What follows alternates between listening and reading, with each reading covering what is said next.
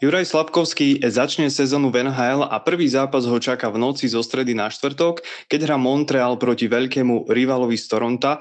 No a ja už zdravím nášho reportéra denníka N Štefana Bugana, ktorý je momentálne priamo v Montreale v Kanade, kde mapuje cestu nášho slovenského hokejistu.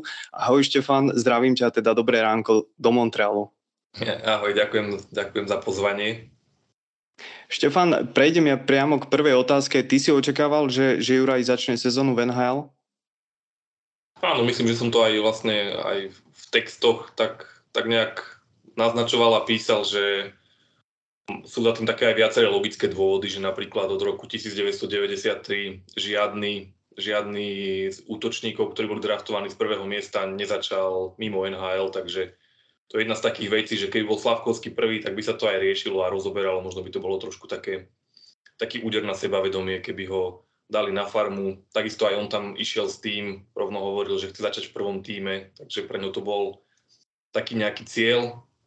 A hoci to nie je úplne podstatné, či teraz začne na farme alebo v NHL, tak myslím, že by bol sklamaný, keby nezačal priamo v prvom tíme, čo sa mu vlastne napokon aj podarilo. No a v neposlednom rade treba si povedať, že Montreal vlastne je jeden z najslabších tímov NHL. Nie je to tím, ktorému by šlo o playoff. Takže takýto tím celkom logicky má priestor na to, aby dal svojej draftovej jednotke veľký priestor aj v prvom tíme, keďže mu až tak nejde o výsledky. Hej, ja sa vrátim ešte priamo k tomu zápasu z Torontu, k tomu úplne prvému zápasu, lebo pre tých, ktorí náhodou nevedia, ide o obrovské hokejové derby. Aj v NHL, ak sa nemýlim, to naozaj, že sledujú jednoducho tá sledovanosť je veľmi vysoká, je to veľmi obľúbený zápas. Akú ty očakávaš atmosféru v Bell Centre, čo je vlastne ten domovský stánok Montrealu Canadiens, kde, ak sa nemýlim, viac ako 21,000 miest? No budú bučať. Najviac budú búčať, keď sa ozve meno Austona Matthewsa. To viem povedať, pretože už som to zažil v tom prípravnom zápase. A to prípravný zápas ešte nebola vypredaná hala.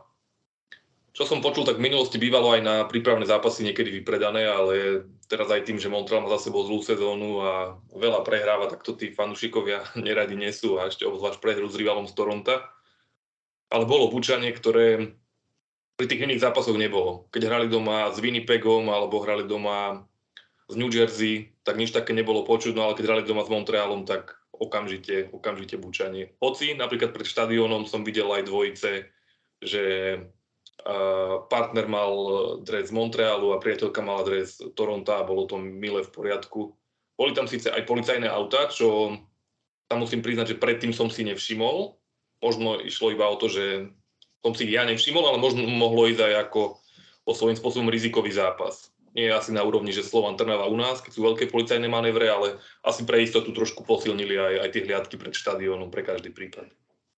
Hej, no veľa sa hovorí o tom, že tá atmosféra v Montreal alebo celkovo teda v Kanade, samozrejme v Toronte, je niečím iné, niečím špecifická. Je to naozaj tak, že v tých iných hálach je takéto väčšie ticho a v Montreale sú aj také tie skandovačky, alebo že skrátka viac ľudí sa na tom štadióne zapája do nejakého fandenia a do celkovo do tej atmosféry. Ako to vnímaš ty? Lebo ty si bol na koľkých zápasoch? Však sám to povedz, na koľkých zápasoch si už bol? Bol som na 4 zápasoch Montrealu teraz vlastne v príprave a budem ešte na 5 zápasoch v základnej časti. No neviem to porovnať s tými inými štadiónmi, tie vlastne poznám len z televízie a to je samozrejme iný zážitok, ale je tu taká zaujímavá akustika je vlastne v tej hale, že keď dal Montreal prvý gól, tak som mal až zimomriavky, že naozaj to tam tak rozlieha. A fanúšikovia robia mexické vlny, aj keď napríklad prehrávali v zápase, tak bola tam dobrá nálada, majú tam super DJ-a, takú staršiu pani organistku, ktorá tam už je tuším od roku 1985. Takže je to tam taký celkový dobrý zážitok. A ono to bude akože spojené s tým aj tá atmosféra, že tí ľudia naozaj žijú tým športom.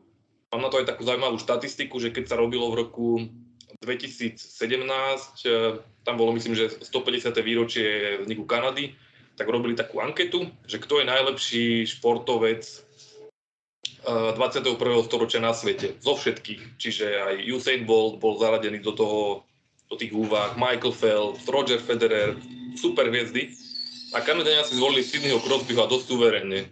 Čiže, no a vieme, že hokej hrá proste iba x krajín na svete, nie je to taký globálny šport, takže neviem si predstaviť, že napríklad u nás by sme si zvolili Mariána Hossu, keď to akože takto trošku pritiahne do takého extrému, takže oni tam proste žijú, pre nich je hokej najlepší šport a preto aj tak veľmi riešia každý zápas a tak potom vyzerá aj to prežívanie na tribúne, ktoré je určite iné ako niekde v Arizone napríklad, kde na tom hokeji až tak nezáleží.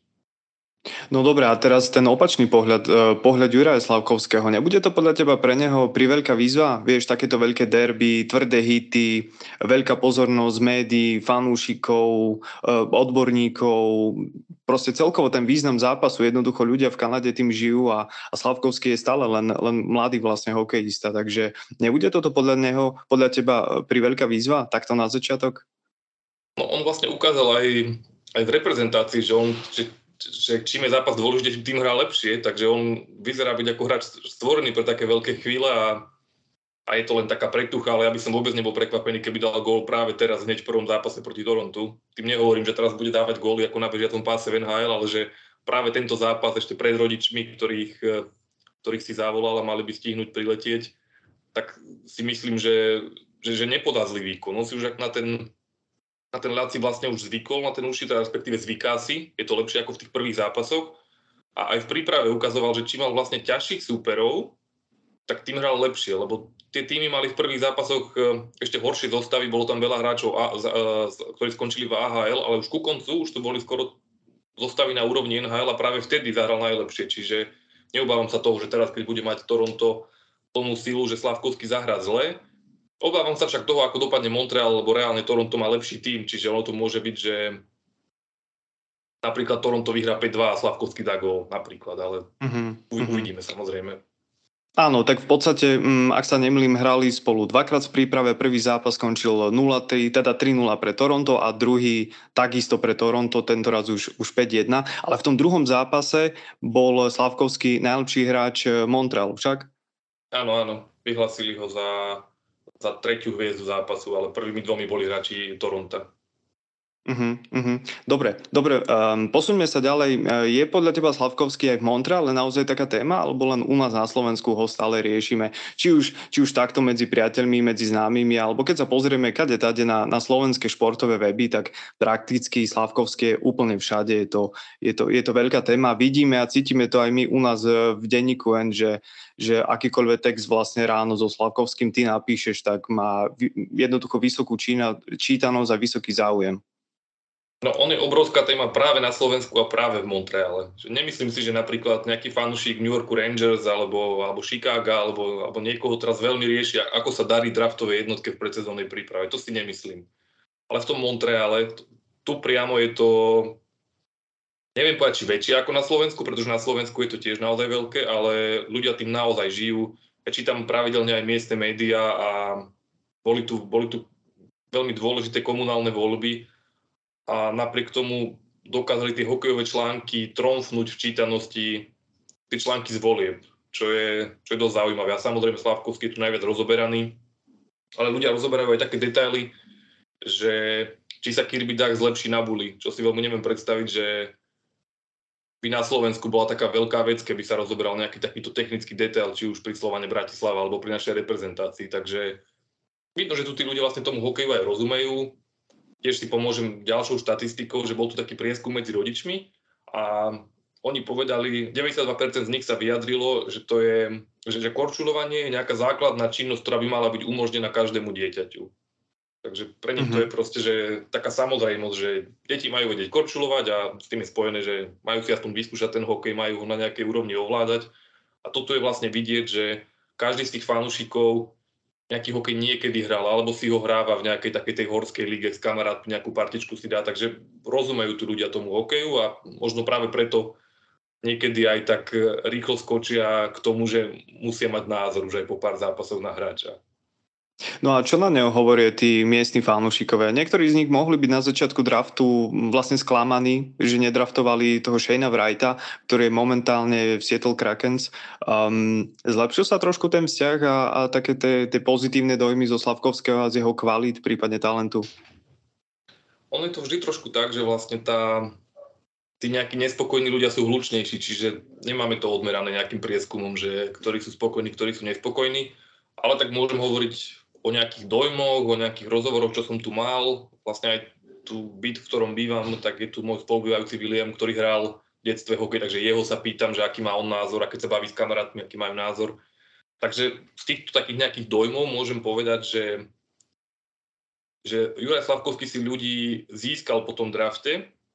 Už aj preto, že bol ich hráč, tak mu chceli dať šancu a najmä tou svojou charizmou, tými hláškami, napríklad tým videom na bicykli, ktoré takmer zničil potom, keď sa ho pýtali, že prečo mal šiltovku Toronta a on im dal vlastne ukážkovú odpoveď fanúšika Montrealu, povedal, že sa ju snažil niekde predať, ale nikto ju nechcel kúpiť. Takže to úplne akože tu ľudia vlastne žrali, že takúto jeho reakciu.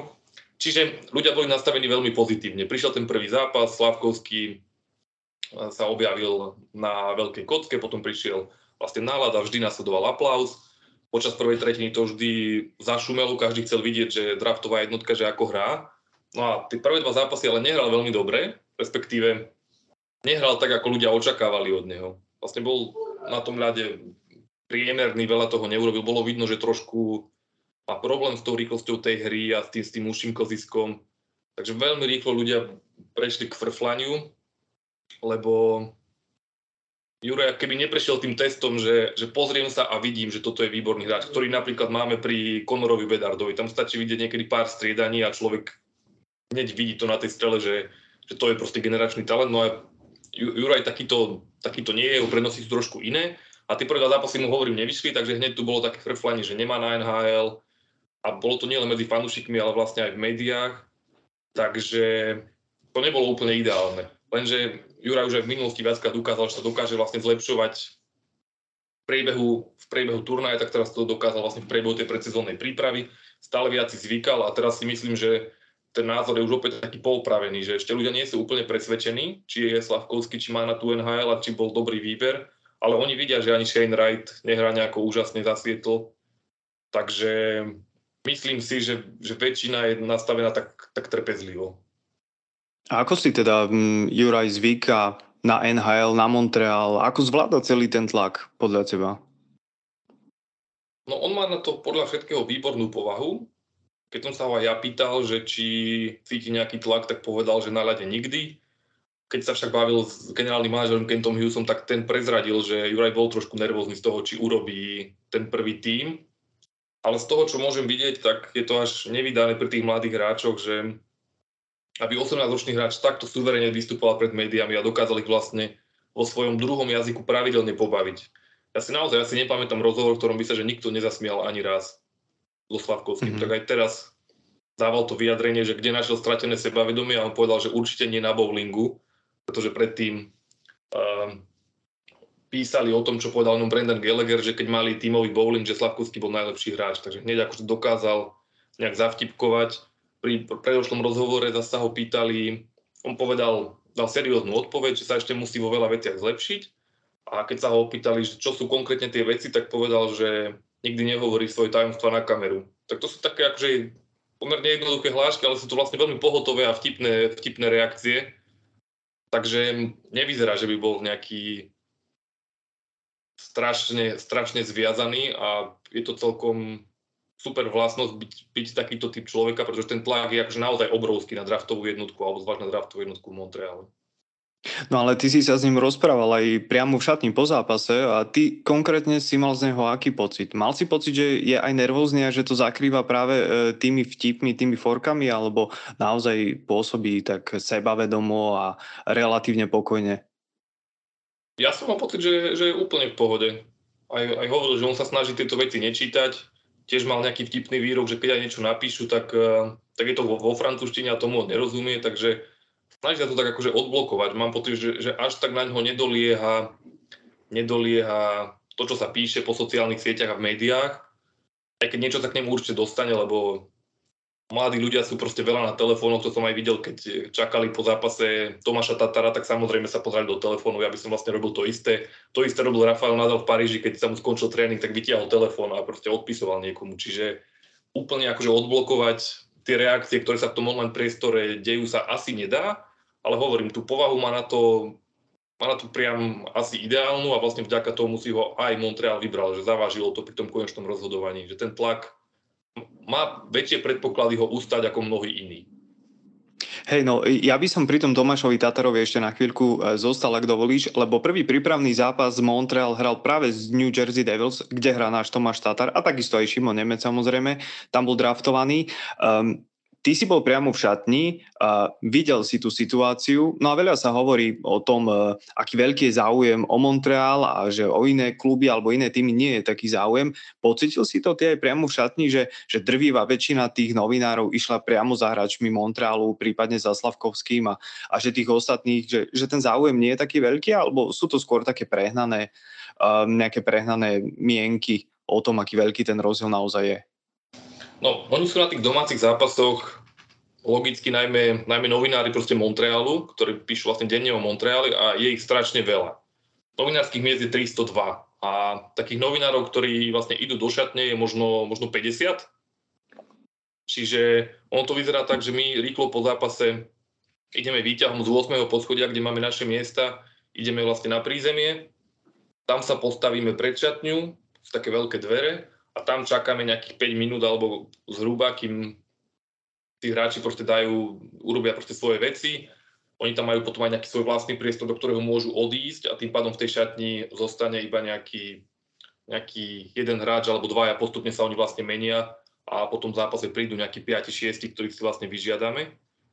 No a v praxi to teda vyzerá tak, že robíme rozhovory so Slafkovským, ten nás samozrejme zaujíma potom s nejakými ďalšími hráčmi Montrealu a to zoberie nejaký čas a šatňa druhého tímu je až na, je to možno nejakých 100 metrov, je proste trošku na druhej strane štadióna, treba sa tam rýchlo ponáhľať. Čiže kým človek dorobí rozhovor so Slafkovským, tak ten druhý tím tiež sa už sprchuje, už je taký proste na odchode, nie sú tí hráči veľmi, veľmi naladení na rozhovory. Týmto vlastne aj mám dve rôzne skúsenosti.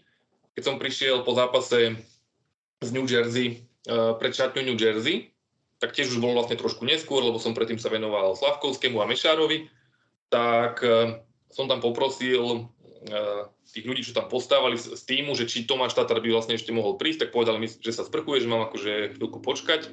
A Tomáš Tatár, keď vyšiel, tak hovoril, že sa strašne ponáhla, pretože chcel zobrať Mešára so Slafkovským na večeru a samozrejme on potom musí aj akože odísť, presunúť, však New Jersey hrali ďalšie zápasy, čiže nemal vlastne veľa času, tak sme to robili trošku tak za pochodu, ale akože bol veľmi milý, veľmi ochotný. Tam určite závažilo rolu aj to, že novinár zo Slovenska, takže bol naozaj odpovedal normálne, rozvito, nesnažil sa to iba odbiť.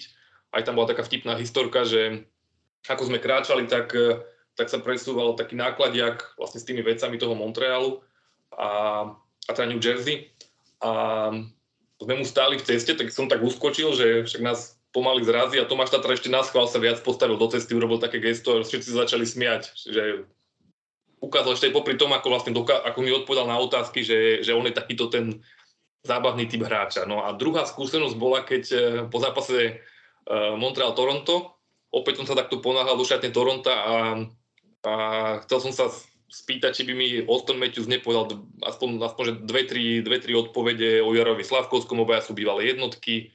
Juraj Slafkovský ho vlastne považoval za svoj vzor v minulosti, aj keď povedal, že už to neplatí, keďže sú súperi teraz, tak som akože prišiel a bol tam nejaký ten tlačový pán, hneď som na ňom videl, že je taký nepríjemnejší, nebol taký uvoľnený ako tí z New Jersey a pýta sa ma, že to tam hľadám, pritom som mal akože akreditáciu a som sa spýtal, že či je nejaká šanca, že položiť pár otázok Austinovi Matthewsovi, ale on ma odbil s tým, že no chance. Čiže samozrejme Austin Matthews je proste veľká hviezda, takže tam je to ťažšie pri tých rozhovoroch s ním. Možno to bude trošku iné po prvom zápase v NHL, kde už možno nejaké tak trošku väčšie povinnosti vyjadriť sa k zápasu, tak môžem to skúsiť znovu, aj keď je možné, že opäť dostanem no chance od ich tlačového. Je to tým, že o neho taký veľký záujem, alebo jednoducho si nebol pre nich taký podstatný, keďže si zo Slovenska? Ak to tak veľmi zjednoduším. To oni vôbec nevideli, akože má človek novinárskú akreditáciu, on určite tam nečítal nejak, že odkiaľ som. A vlastne bol som jediný z tých novinárov, kto to išiel skúsiť. Čiže tí montrealskí ani sa vlastne nezameriavali na súpera, oni si riešili svoj tím. Navyše sa blížila tlačovka trénera Martina St. Louisa, takže nebolo to, že sme 10 tam čakali na Matthewsa, vlastne bol som sám. A tie veci sú proste chránené, oni akože nedávajú veľa rozhovorov, takže mohlo to byť proste s tým. Hej. No poďme ďalej. Odkedy sa Slafkovský vlastne stal tou jednotkou draftu do NHL, riešilo sa hlavne to, či začne sezónu v NHL, alebo na farme Montrealu, teda v Lavale.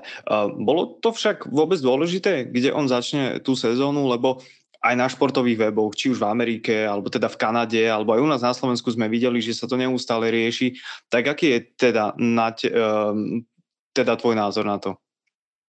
No, tam bol taký zaujímavý vývoj, že po drafte práve hovoril vlastne aj Kent Hughes, že Juraj Slafkovský je pripravený rovno po drafte naskočiť do NHL. Hrával predsa už medzi mužmi vo Fínsku, darilo sa mu v reprezentácii, takže tam nebola nejaká veľká debata, či Slafkovský náhodou nezačne na farme. Aj on sám hovoril, že chce začať v prvom tíme.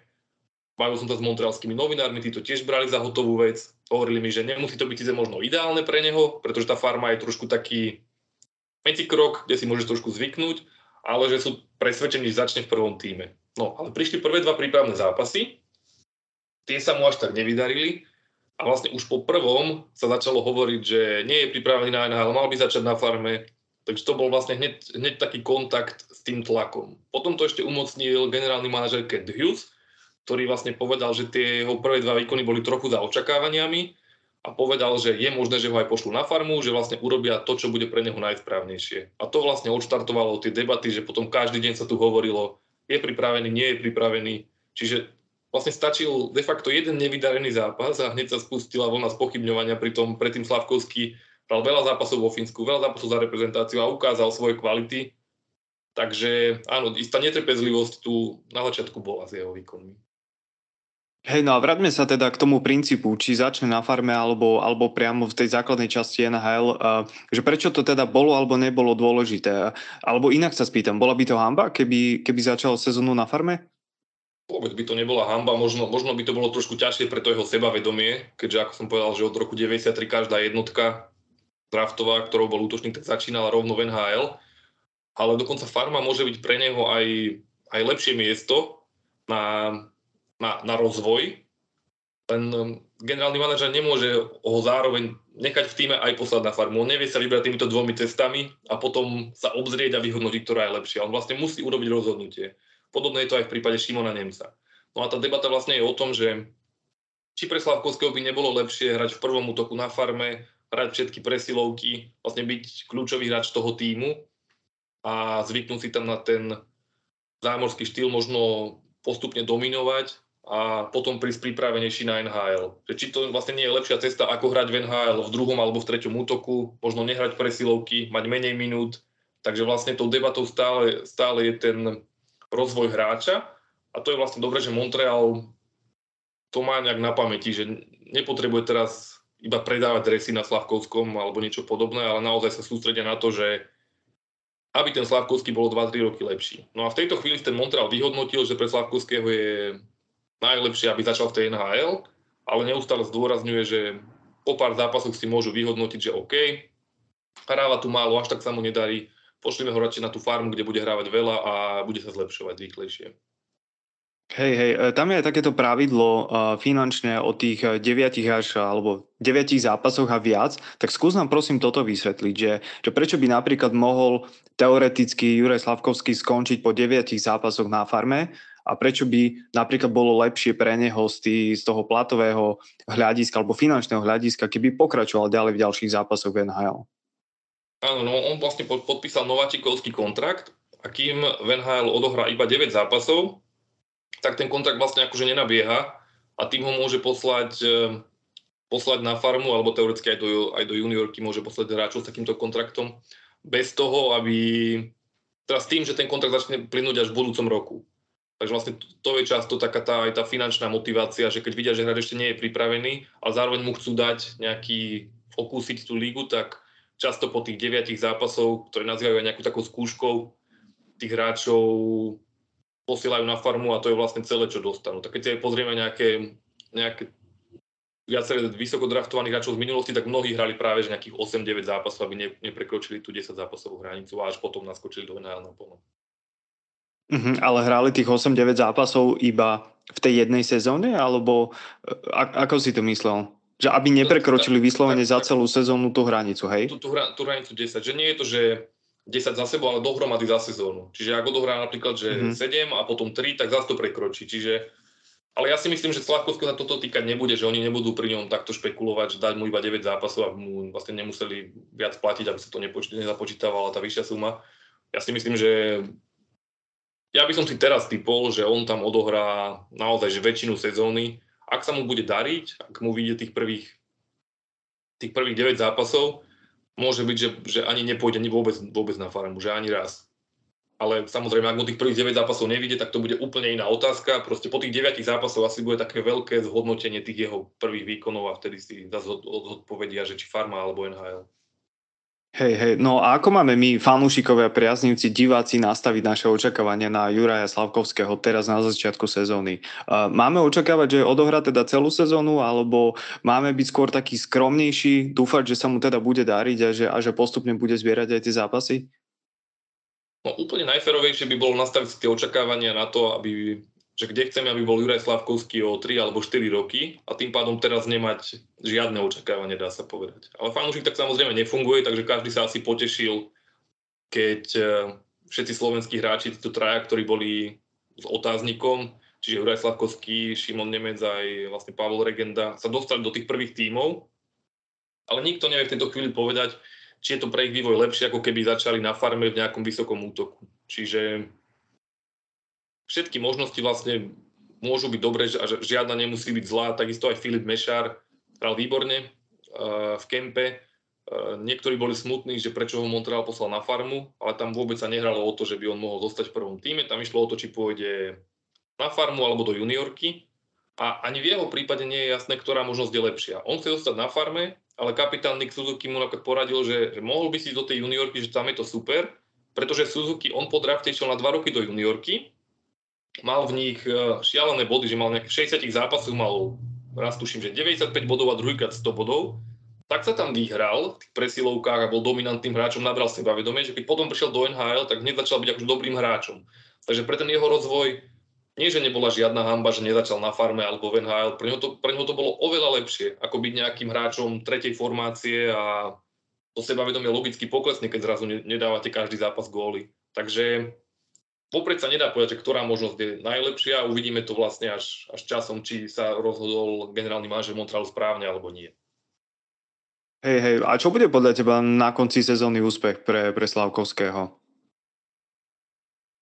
Viem, že je to ťažká otázka, ale predsa len...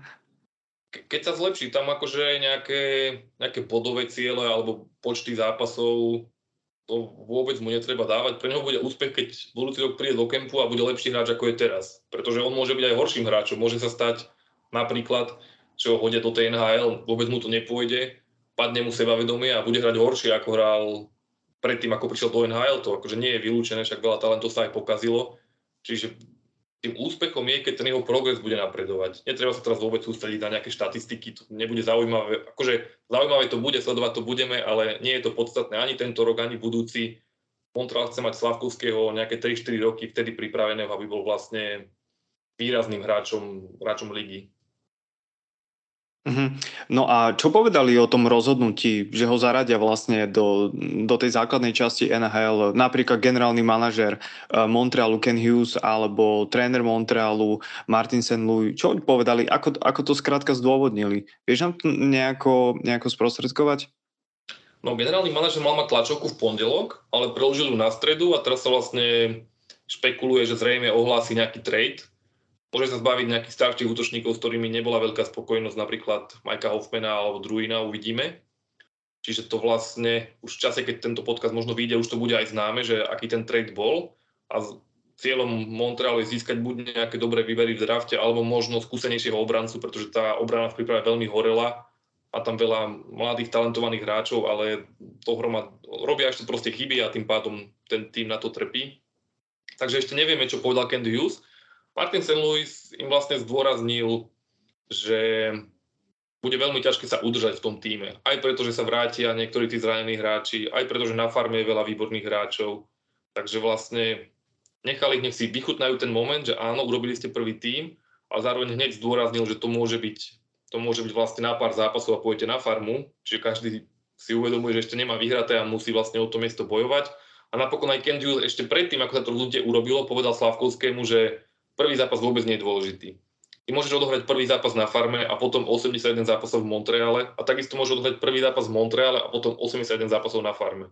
Takže sa netreba na to až tak upínať, aj keď samozrejme bola to veľká správa nielen na Slovensku, ale aj v Montreale sa to veľmi riešilo, že urobil ten prvý tím. No a paradoxne, keď ten generálny manažer Ken Hughes povedal, tuším po prvom alebo druhom zápase, tom nepodarenom, že Slafkovský trošku je za očakávaniami, a bolo to všade na tých kanadských športových weboch, tak toto prestrelil? Áno, podľa mňa sa mu pošmykol jazyk, ako sa hovorí, že spätne to určite ľutoval. On dal vlastne takú, že veľmi úprimnú odpoveď, ktorá bola ale taká dlhšia. On povedal, že Juraj hral výborne na tréningoch, na tom nováčikovskom kempe, potom v tých scrimmage zápasov, čo sú vlastne zápasy, kde mužstvo medzi sebe sa rozdelí na dve polovice a hrajú vlastne hráči Montrealu medzi sebe na tréningu, tak hral, že v týchto zápasoch mal najviac šanci z celého tímu a potom úprimne povedal, že vzhľadom na to, čo videl dovtedy, tak tie jeho dva výkony boli trošku za očakávaniami. No, takže v tom celom kontexte tá odpoveď nevyznie až tak kriticky, ale stále bolo to proste nešikovné, akože musí si dávať generálny manažer pozor na takéto veci, musí povedať nejakú diplomatickejšiu odpoveď, že Juraj má čas a podobne. Musí si dať pozor, aby akože nešiel do tej priamej kritiky.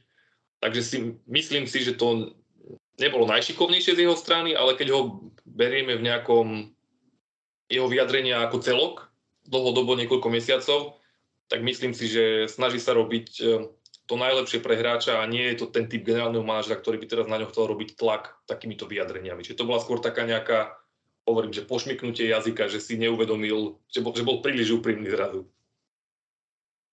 Ty by si nám ako opísal, nám laikom hokejovým a laikom z NHL, ktorí len tak lajtovo sledujú túto najlepšiu ligu na svete, že kto je to ten generálny manažer Ken Hughes? Ako by si ho ty opísal možno ako osobnosť alebo ako charakter, ako na teba on pôsobí za ten čas, čo si v Montreale, čo čítaš články a vyjadrenia? Je podľa teba on práve tá dobrá postava alebo ten potenciálny mentor, ktorý môže naozaj Slafkovskému pomôcť? No, on je vlastne bývalý scout a on keď prišiel vlastne na začiatku tohto roka do Montrealu, tak začal zdôrazňovať, že oni sa teraz zamerajú na prestavbu tímu a že ich cieľom bude vlastne rozvíjanie mladých hráčov. Aj preto vlastne si vybral trénera Martina St. Louisa, ktorý to hovorí do nekonečna. Mali také vyjadrenie, keď podpísali brankára Jakea Allena, ktorý je vlastne skúsený brankár a nie je to úplne ľahké dohodnúť sa s tímom, ktorý je jasné, že bude prehrávať. Je to taký akože úder na ego. Slafkovskému to môže byť viac jedno, je mladý hráč, on chce vlastne ukázať sa, že on patrí do toho tímu, on nepotrebuje v prvý rokov útočiť na Stanley Cup, ale akože starší hráč ako Jake Allen, že predložil tú zmluvu s Montrealom, tak to bol taký krok, ktorý tu bol aj braný ako veľmi sympatický. No a Martin St. Louis povedal také vyjadrenie, že potrebujete aj ľudí, ktorí budú sadiť stromy, napriek tomu, že nikdy si neoddychnú v ich tieni. Čiže on počíta s tým, že ten Martin St. Louis, teda ten Jake Allen, ten brankár, že tu bude nejaké 2, 3, 4 roky, kým sa ten tým zlepší. A už potom, keď začne byť konkurencieschopný, tak Jake Allen bude starý a tým pádom už tam bude niekto iný. Čiže vlastne aj týmto vyjadrením ten St. Louis hovorí, že oni akoby zasadili nejaký strom a čakajú, kým im vyrastie a potom to môže byť akože veľmi niečo úspešné. Takže ten Kent Hughes dokázal na svoju stranu získať si aj fanúšikov, to je zaujímavé, že napriek tomu, že Montreal veľa prehráva, tí ľudia nejak prijali tú víziu, že ak nechceme mať ďalších nejakých 10 rokov takého potácania sa v nejakej priemernosti, že občas urobíme play-off, ale vypadneme v prvom kole, občas toho nebude nič, občas možno budeme vo finále Stanley Cupu. Nechcem povedať, že náhodou, ale zhodou okolností vtedy ten Montreal nebol druhý najlepší tým NHL, aj keď mal to skvelé play-off. Tak vlastne Ken Hughes namiesto toho im povedal, že buďme trpezliví 3-4 roky a potom môžeme byť výborní dlhodobo. A to mesto na to naskočilo, tí fanúšikovia, že veria tomu. Len keď budú prehrávať, že úplne všetko, tak samozrejme aj tá trpezlivosť fanúšikov je vtedy nižšia trošku. No. Áno, to si mi teraz celkom nahral, lebo Montreal má v prípravných zápasoch bilanciu 8 zápasov, 8 prehier. Môžeš ty zhodnotiť tie výkony? Naozaj bol horší vo všetkých tých zápasoch a mám k tomu aj druhú doplňujúcu otázku. A takúto nejakú bilanciu my máme dnes očakávať aj celkovo v NHL v tých skutočných ostrých zápasoch? Bol väčšinou horší, to bolo vidno vlastne už aj na tých súpiskách, že Montreal si veľa sľubuje od útoku s Caulfieldom a Suzukím. To sú vlastne dvaja veľmi mladí hráči a keď sem príde Ottawa so strieľanými vlastne hráčmi, respektíve s etablovanými ako Giroux, Debrincat a neviem, mladý Stützler hrá výborne. Akože Ottawa má prvé dva útoky Ottavy, tam je pomaly 6 hráčov je lepších ako najlepšie z Montrealu, čiže podobné Toronto. To sú vlastne už týmy, ktoré... Toronto je proste kandidát na Stanley Cup a Ottawa je oveľa ďalej v tej prestavbe ako Montreal. Čiže reálne ten Montreal má proste slabšiu súpisku.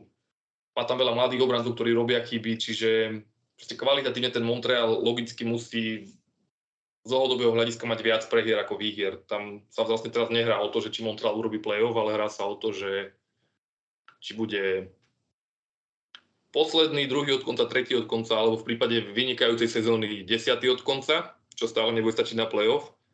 A 10. od konca to mnohí ani nechcú, pretože by to výrazne znížilo ich šance pri budúcoročnom drafte, keď sa bude vlastne, keď víťaz toho draftu bude proste víťaz na najbližších x rokov, pretože získa Conora Bedarda, čo je generačný talent, to je, keď prišiel McDavid, Crosby alebo Matthews, tak sú také ročníky, keď získate takéhoto fantastického hráča a potom sú ročníky, kde takýto výrazný talent nie je a vtedy sa jednotkou môže stať hráč ako Juraj Slafkovský.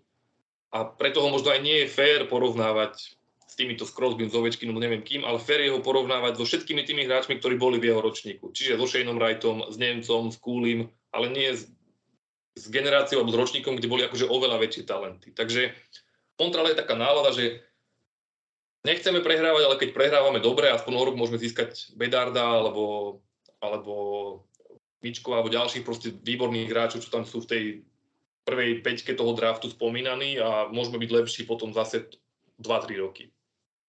Ja sa ešte teraz v krátkosti tak zamyslím nad tým, že možno keby Slafkovský hral viacej na farme, tak by samozrejme aj vyhrával viacej zápasov, zbieral by okrem tých skúseností vlastne aj body, aj presilovkové nejaké minúty a možno by koniec koncov sa aj nejako mohol výraznejšie zlepšiť a budovať si ďalej tú mentálnu, tú víťaznú mentalitu, ako keby teraz začal sezónu a hral celý čas v Montreale a vymyslím si teraz veľmi banálny príklad, že by treba všetko prehrávali a konec koncov by z toho nemusel mať ani on dobrý pocit, ani spoluhráči, ako napríklad Suzuki alebo Caulfield, čo sú vlastne špičkoví hráči NHL a oni určite nechcú v Montreale iba prehrávať všetky zápasy. No, to je pravda, ale tiež sú vlastne oni mladí a oni tiež asi sa pozerajú na to, že kde chcú byť o pár rokov. Napríklad Suzuki má 23 rokov a už ho urobili najmladším kapitánom v histórii Montrealu, Caulfield má iba 21, čiže oni vedia, že základ je zlepšovať sa a majú nejaký cieľ, ktorý by mali splniť až o tých pár rokov. To, čo hovoríš s tým prehrávaním, to samozrejme dáva logiku, ale zároveň je podľa mňa veľký luxus hrať v tíme, ktorý verejne deklaruje, že mu nejde až tak o výsledky. To je super. Ja si predstavím, že keby Montreal trénoval Craig Ramsey, tak Slafkovský dá celú sezónu v prvej formácii a hráva presilovky, pretože čo sa môže stať, keď prehráme? No, vlastne nič. My chceme hlavne zlepšiť toho Slafkovského. Čiže pre Slafkovského nebude dobrá vtedy, keď bude hrávať len 10 minút niekde v treťom útoku a žiadnu presilovku, tak vtedy je lepšia AHL pre neho, ale uvidíme, aké má plány ten Martin St. Louis. Možno to bude tak striedať, že niekedy mu dá priestor aj v tých presilovkách, niekedy bude v nižšej formácii, takže uvidíme. Hej, a vieme my dnes vôbec predpokladať, v ktorej formácii by teoreticky mohol nastúpiť, lebo v príprave hrával v rôznych formáciách s rôznymi hráčmi. A ako to teda je? No, mal by hrať vlastne z toho, ako trénovali ten posledný dňoch, tak mal by hrať s Kristiánom Dvorákom a Brendanom Gellgerom. Neviem, či ich zaradia ako druhý alebo tretí útok, ale to kvalitou je to cca jedno, by som povedal. Že Gellger je výborný hráč, aj keď v príprave si s Jurajom nezahrali a skúsený hráč. A Dvorák je samozrejme taký defenzívnejší, takže... Ale akože je to dobrá formácia, nie je to, že by mal slabých hráčov okolo seba, ale ja si myslím, že počas sezóny bude hrať aj v tej formácii so Sudukým a Caulfieldom, že ho budú tak rôzne skúšať. Možno aj preto, že ten najlepšie výkony podal, keď hral Slafkovský menej, keď hral v tej tretej formácii a odhral nejakých 13 minút, tak paradoxne robil lepšie rozhodnutia, mal možno viac energie, tým, že vždy tam prišiel taký nabudený veľmi. Takže zatiaľ sa asi bude cenu zdržať toho, čo sa mu osvedčilo.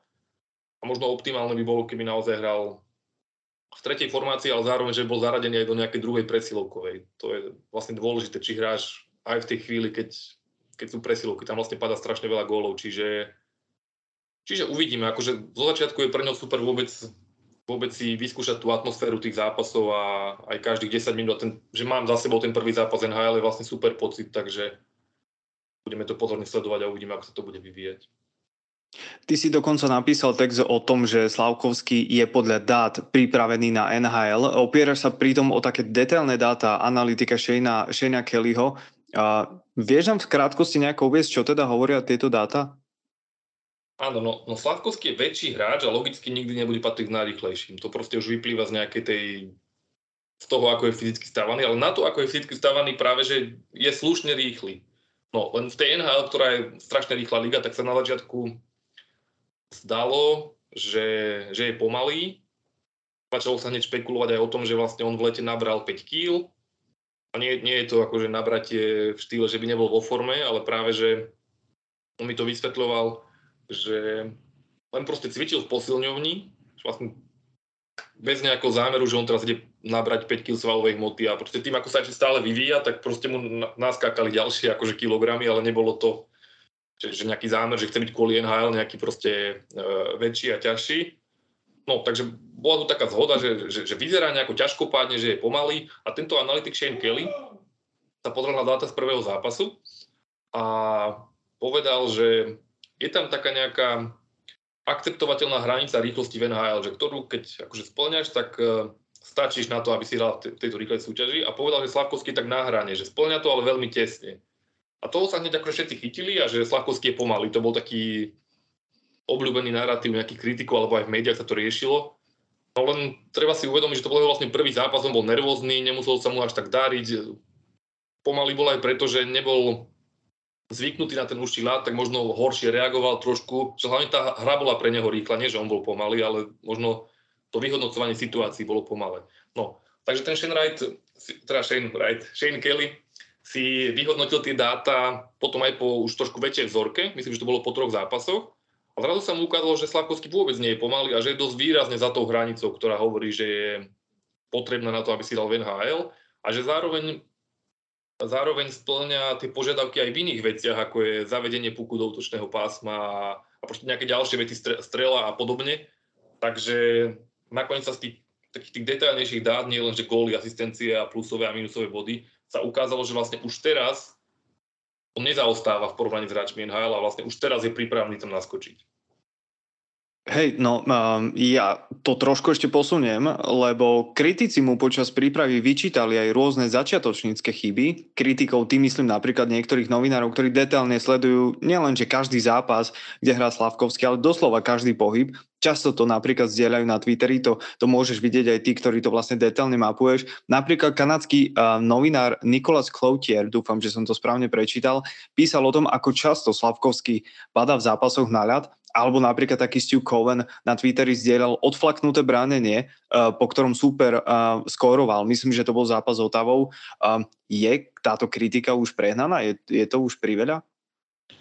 No to odflaknuté bránenie bola vlastne taká jeho najväčšia chyba v tej príprave. Inak tých chýb, ale podľa mňa na takého mladého hráča nebolo práve že veľa. Že určite to nebolo tak, že Montreal dostával veľa gólov, lebo Slafkovský v defenzíve horí. Tam išlo o chyby tých obrancov, takže ja si myslím, že to bolo v poriadku. A niekedy tá kritika vyplývala z toho narratívu, že všetci hovoria, že Slafkovský si zvyká na zámorský štýl a robí chyby. A teraz tým, že sa sleduje každého striedanie, tak keď práve tú chybu urobí, tak hneď, áno, vidíte, toto je dôkaz, že si ešte iba zvyká, že robí chyby. Ja som videl zápas, neviem presne, ktorý to bol, jeden z tých posledných dvoch, a Slafkovský hral výborne. Potom urobil jednu chybu a presne práve novinár Stu Cowan zás tam dal video s tou chybou, ale to nebola taká veľká chyba, ako pri tom Žirovom góle, keď nebránil, ale nejaký stratený puk, pri Mantinelli prehral súboj a zás tam dal, že toto je dôkaz, že Slafkovský si ešte stále zvyká. No tak, a predtým ale akože vyriešil veľa situácií dobre, vypichol tam nejaké puky, čiže je to trochu aj tým, že vlastne je pod tým drobnohľadom a ty vlastne vieš urobiť buď zo tých dobrých Slafkovského veci alebo zlých Slafkovského veci a svojím spôsobom si podporiť nejaké tie svoje argumenty, ktoré chceš. Čiže jasné, nie je to ešte ideálne z jeho strany, ale je tam akože výrazný progres a nemyslím si, že by bol ani pomalý na tú súťaž, ani že by mal s tým úžším klziskom nejaké zásadné dlhodobé problémy. To sú proste problémy také tie bežné, čo sa týka adaptácie. Že proste logicky, že to potrvá istý čas, kým sa tam bude cítiť ako doma. Ale práve, že on má super hru na úzke klzisko, pretože svojou hokejkou strašne ďaleko dočiahne, čiže on bude s tým vlastným dosahom, on tam bude podľa mňa ešte platnejší ako na širokom ľade časom, keď si zvykne. Lebo on vlastne, aj to, že má veľké telo, je super. Každý čakal, ako bude vyhrávať súboje, ako bude výborný pri mantineloch. A on aj hovoril, že v európskom hokeji sa ale nehrá toľko do tela.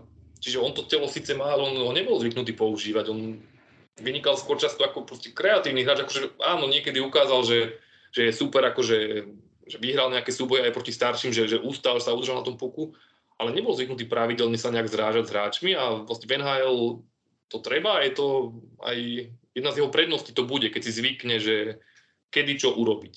V tom je aj fajn, že má tam Josha Andersona, čo je vlastne taká, má podobnú postavu tento hráč, je skúsenejší a veľa Slafkovskému radí, že čo, kedy, ako, aby nebol neskoro v tých súbojoch, aby správnu vec urobil, čiže on sa bude výrazne v tomto zlepšovať, si myslím. Aha, dobre, lebo ja som teraz chcel spraviť ešte s tebou také krátke zhrnutie, že teda v čom všetkom by sa mal zlepšiť. Teda mal by sa naučiť viacej používať to svoje telo, tú svoju postavu a hrať teda viacej do tela, keďže sa to naozaj tak intenzívne hrá v NHL. No a práve ten prvý zápas s Montrealom bude určite veľmi tvrdý. Tam nie je núdza o tvrdé hity a takéto veci. Dokonca jeden taký twitterový príspevok som videl, kde jeden hráč z Toronta ho vrazil, alebo teda do ňoho narazil niekde pri mantineli a bol z toho teda taký tweet, že často padá na ľad. Mýlim sa? No to bol Zotav. Áno. A to je ešte presne problém, že nie je zvyknutý, že má mať akože stále hlavu hore, lebo tu ťa hneď narazia, nemáš toľko času. Akože obzrieš sa a hneď letíš a tam mu to hlavne vyčítali z toho hľadiska, že on potrebuje dostať zdravý, nechce sa nejako vážne zraniť a keď si nedávaš pozor pri tom mantinele, môžeš sa naozaj zraniť pri niektorých tých zákrokoch, že keď letíš hlavou na mantinel logicky. Takže naozaj skôr si musí zvyknúť na tú rýchlosť hry a bude to dobré podľa mňa časom. Napríklad, myslím, že Pavel Regenda tu teraz hovoril, že pre neho je do istej miery aj výhodou, že prichádza do NHL až teraz ako 22-ročný, že ho nedraftovali, nevšimli si ho predtým, lebo je proste niekde inde, ako bol v 18 rokoch. Takže Juraj Slafkovský ešte potrebuje veľa tých skúseností získať. Na druhej strane treba povedať, že v Montreale je naozaj dosť veľa mladých hráčov, ktorí nie sú zvyknutí na takéto veci, aj keď sú to treba z Američania alebo Kanadiania. A nie sú tam takí tí hráči, povedzme, ako bol napríklad či už Denochára alebo kedysi Valabík, ktorí by ochránili týchto mladých hráčov práve pred týmito tvrdými hitmi, alebo by to nejako vrátili práve týmto hráčom, ktorí sú takto agresívni. Alebo sa to len mne zdá ako lajkovi? Že takýto hráč teda chýba v Montreale. To trošku chýbalo, áno. Ja som mal taký pocit, ja som si samozrejme pozorne najmä Slafkovského všímal, že viacero tých hráčov supera ho tak trošku chcelo privítať, že toto je draftová jednotka, že sa bojovali o miesto v týme, že sa chceli ukázať, že išli do ňoho možno aj viac ako do iných hráčov. A trošku mi chýbalo presne, že by sa niekto zdvihol, až toto je naša draftová jednotka a idem sa aj pobiť, alebo tak. Ale akože majú tam aj také typy, napríklad mladý Arbert Čekaj, čo sa vôbec nečakalo, že on by mohol urobiť prvý tím, tak on presne týmto vyniká, že je proste veľký, silný, vie sa pobiť, takže a to je napríklad dobrý kamarát Juraja Slafkovského mimochodom. Takže zo pár takých typov tam je, ale samozrejme je to istá nevýhoda tým, že majú aj mladý tím a nie je tam tých skúsených hráčov až toľko, že možno nie vždy vedia na tieto situácie zareagovať. Dobre, mám na teba úplne poslednú otázku, alebo teda poslednú tému, kde by sme si teda mohli v krátkosti zhrnúť aj aká je situácia teda okolo Filipa Mešara, okolo Šimona Nemca a prípadne aj okolo Shanea Wrighta, ktorý teda bojoval ako keby o ten post alebo pozíciu draftovej jednotky. Poďme teda najskôr v krátkosti ešte k Filipovi Mešarovi. Je teda isté, že on začne sezónu na farme, alebo stále sa môže teda udiať, že skončí ešte v tom juniorskom hokeji? Malo by sa to oznámiť, tuším, v stredu. Teraz bol nejaký ďalšie škrty v týme Lavalu a tie prežil. Myslím, že 10 hráčov vyradili z toho kempu a on tam ešte zostal. Čiže v stredu budeme asi poznať odpoveď a je to ťažké. On vlastne by nemal byť v tom týme, lebo Montreal, a teda jeho farma Laval, má veľa útočníkov, je tam vlastne pretlak. Teraz tam ďalších poslali, keď škrtali hráčov v Montreale, čo Slafkovský sa udržal, ale nejakí ďalší hráči išli na farmu a to je vlastne konkurencia aj priamo pre Mešára. Čiže aj tréner povedal, že bude ťažké vlastne, aby si ho nechal v tom týme, lebo nemá veľmi pre neho miesto. A ten Mešar hrá tak dobre, že není pre nich ľahké ho škrtnúť do tej juniorky. Navyše ani on sám tam nechce ísť. Čiže vlastne urobil takú neplánovanú dilemu tým trénerom, tými svojimi dobrými výkonmi, za ktorého vlastne všetci chválili, že bol... Keď sa Nika Suzukiho pýtali, že ktorý mladých hráčov najviac zaujal v príprave, tak on povedal, že Mešar. Nie Slafkovský, ale Mešar. Ale to ešte bolo po nejakých 3 zápasoch, čiže môže byť, že tie posledné výkony Juraja Slafkovského už by to poradie zmenili. A to chcem povedať, že naozaj... Počúval chvály z každej strany, jeden novinár ho prirovnal k Tomášovi Plekancovi, akurát povedal, že with more skill, takže akože zručnejší Plekanec, čo je akože veľká vec. Plekanec bol dlhé roky výborným hráčom Montrealu a myslím, že bol aj kapitán v nejakých akože pár zápasoch. Takže Mešar akože vyzerá, že má veľmi dobrú budúcnosť. A môžeme povedať, že keby náhodou Juraja Slafkovského preradili do farmy a Filip Mešar by tam zostal, tak by teoreticky mohli hrať aj spolu, respektíve tráviť spolu viacej času a vieme veľmi dobre, že sú nielen dobrí priatelia, ale veľmi dobre si rozumejú vlastne na ľade. Poďme ešte v krátkosti k Šimonovi Nemcovi. Aká je teda situácia okolo tohto mladého hráča New Jersey Devils? Ešte na drobnosť tomu Mešarovi, že on dokonca aj povedal, že sa poteší, jak Slafkovského preradia, akože že bol by rád, keby si spolu zahrali v takom duchu. Určite sa inak teší z toho, že jeho kamarát urobil prvý tím. Šimon Nemec, no priznám sa, že Šimona Nemca nesledujem tak detailne, ako sledujem teraz Montreal, keďže som v Montreale a som vlastne v tomto dianí tak naplno sa mu venujem, ale sledujem aj Pavla Regendu vlastne pravidelne. Všetky tie informácie sa snažím akože čítať, čo píšu zámorské médiá. Takže Šimon Nemec, to má tiež ťažké. Vlastne je svojím spôsobom veľkým úspechom, že urobil prvý tým New Jersey, pretože toho celého draftového ročníka urobili prvý tým iba Juraj Slafkovský, Šimon Nemec a Shane Wright. Len 3 hráčom sa podarilo dokázať, že už teraz by mohli mať aj na NHL. Takže už to je úspech. Ale v tom kempe, že Šimon Nemec tam teraz nie je hráč, že hneď by mal začať v prvých 2 obranách, čo sa nakoniec ani nečakalo, však má stále 18 rokov. On vlastne vytvoril skôr 4. obranu dvojicu a pri tom poslednom škrtaní sa rozhodovalo, že či si nechajú jeho alebo vlastne jeho spoluhráča na pozícii 7. obrancu, čiže nie je toho, ktorý bude vyťažovaný, ale ten, čo bude hrať najmenej alebo aj nemusí hrať, že vôbec. Takže... Túto pozíciu mu nakoniec ten Lindira vdal a uvidíme, lebo nedáva zmysel, aby Nemec hral pár minút za zápas, on vlastne sa tiež potrebuje rozvíjať. Takže keď už mu ten Raf dal tú šancu, tak zrejme ho chce aj nejako využiť, alebo minimálne dať mu možno tak pocítiť, že s ním tým ráta, že nech si vyskúša tie prvé zápasy a potom sa pošle na farmu. Čiže uvidíme, tam je akože ale pravdepodobnejšie, že pôjde Šimon Nemec počas sezóny na farmu, ako v prípade Juraja Slafkovského. Štefan, ja ti ďakujem veľmi pekne za tvoj čas. Bola to veľmi zaujímavá hodinka, veľmi zaujímavá diskusia a verím, že bude veľa ďalších zaujímavých tém a prípadne si môžeme tento podcast zopakovať. Ja sa na to budem veľmi tešiť. Pozdravujem ťa ešte raz do Montrealu a želám ti podľa možnosti ešte pekný deň. Ďakujem, však teraz sa to všetko ešte iba začne, lebo čaká nás prvý zápas Juraja Slafkovského, Šimona Nemca aj Pavla Regendu, čiže pomerne vzrušujúce obdobie pre všetkých hokejových fanúšikov. Ahoj. Ahoj.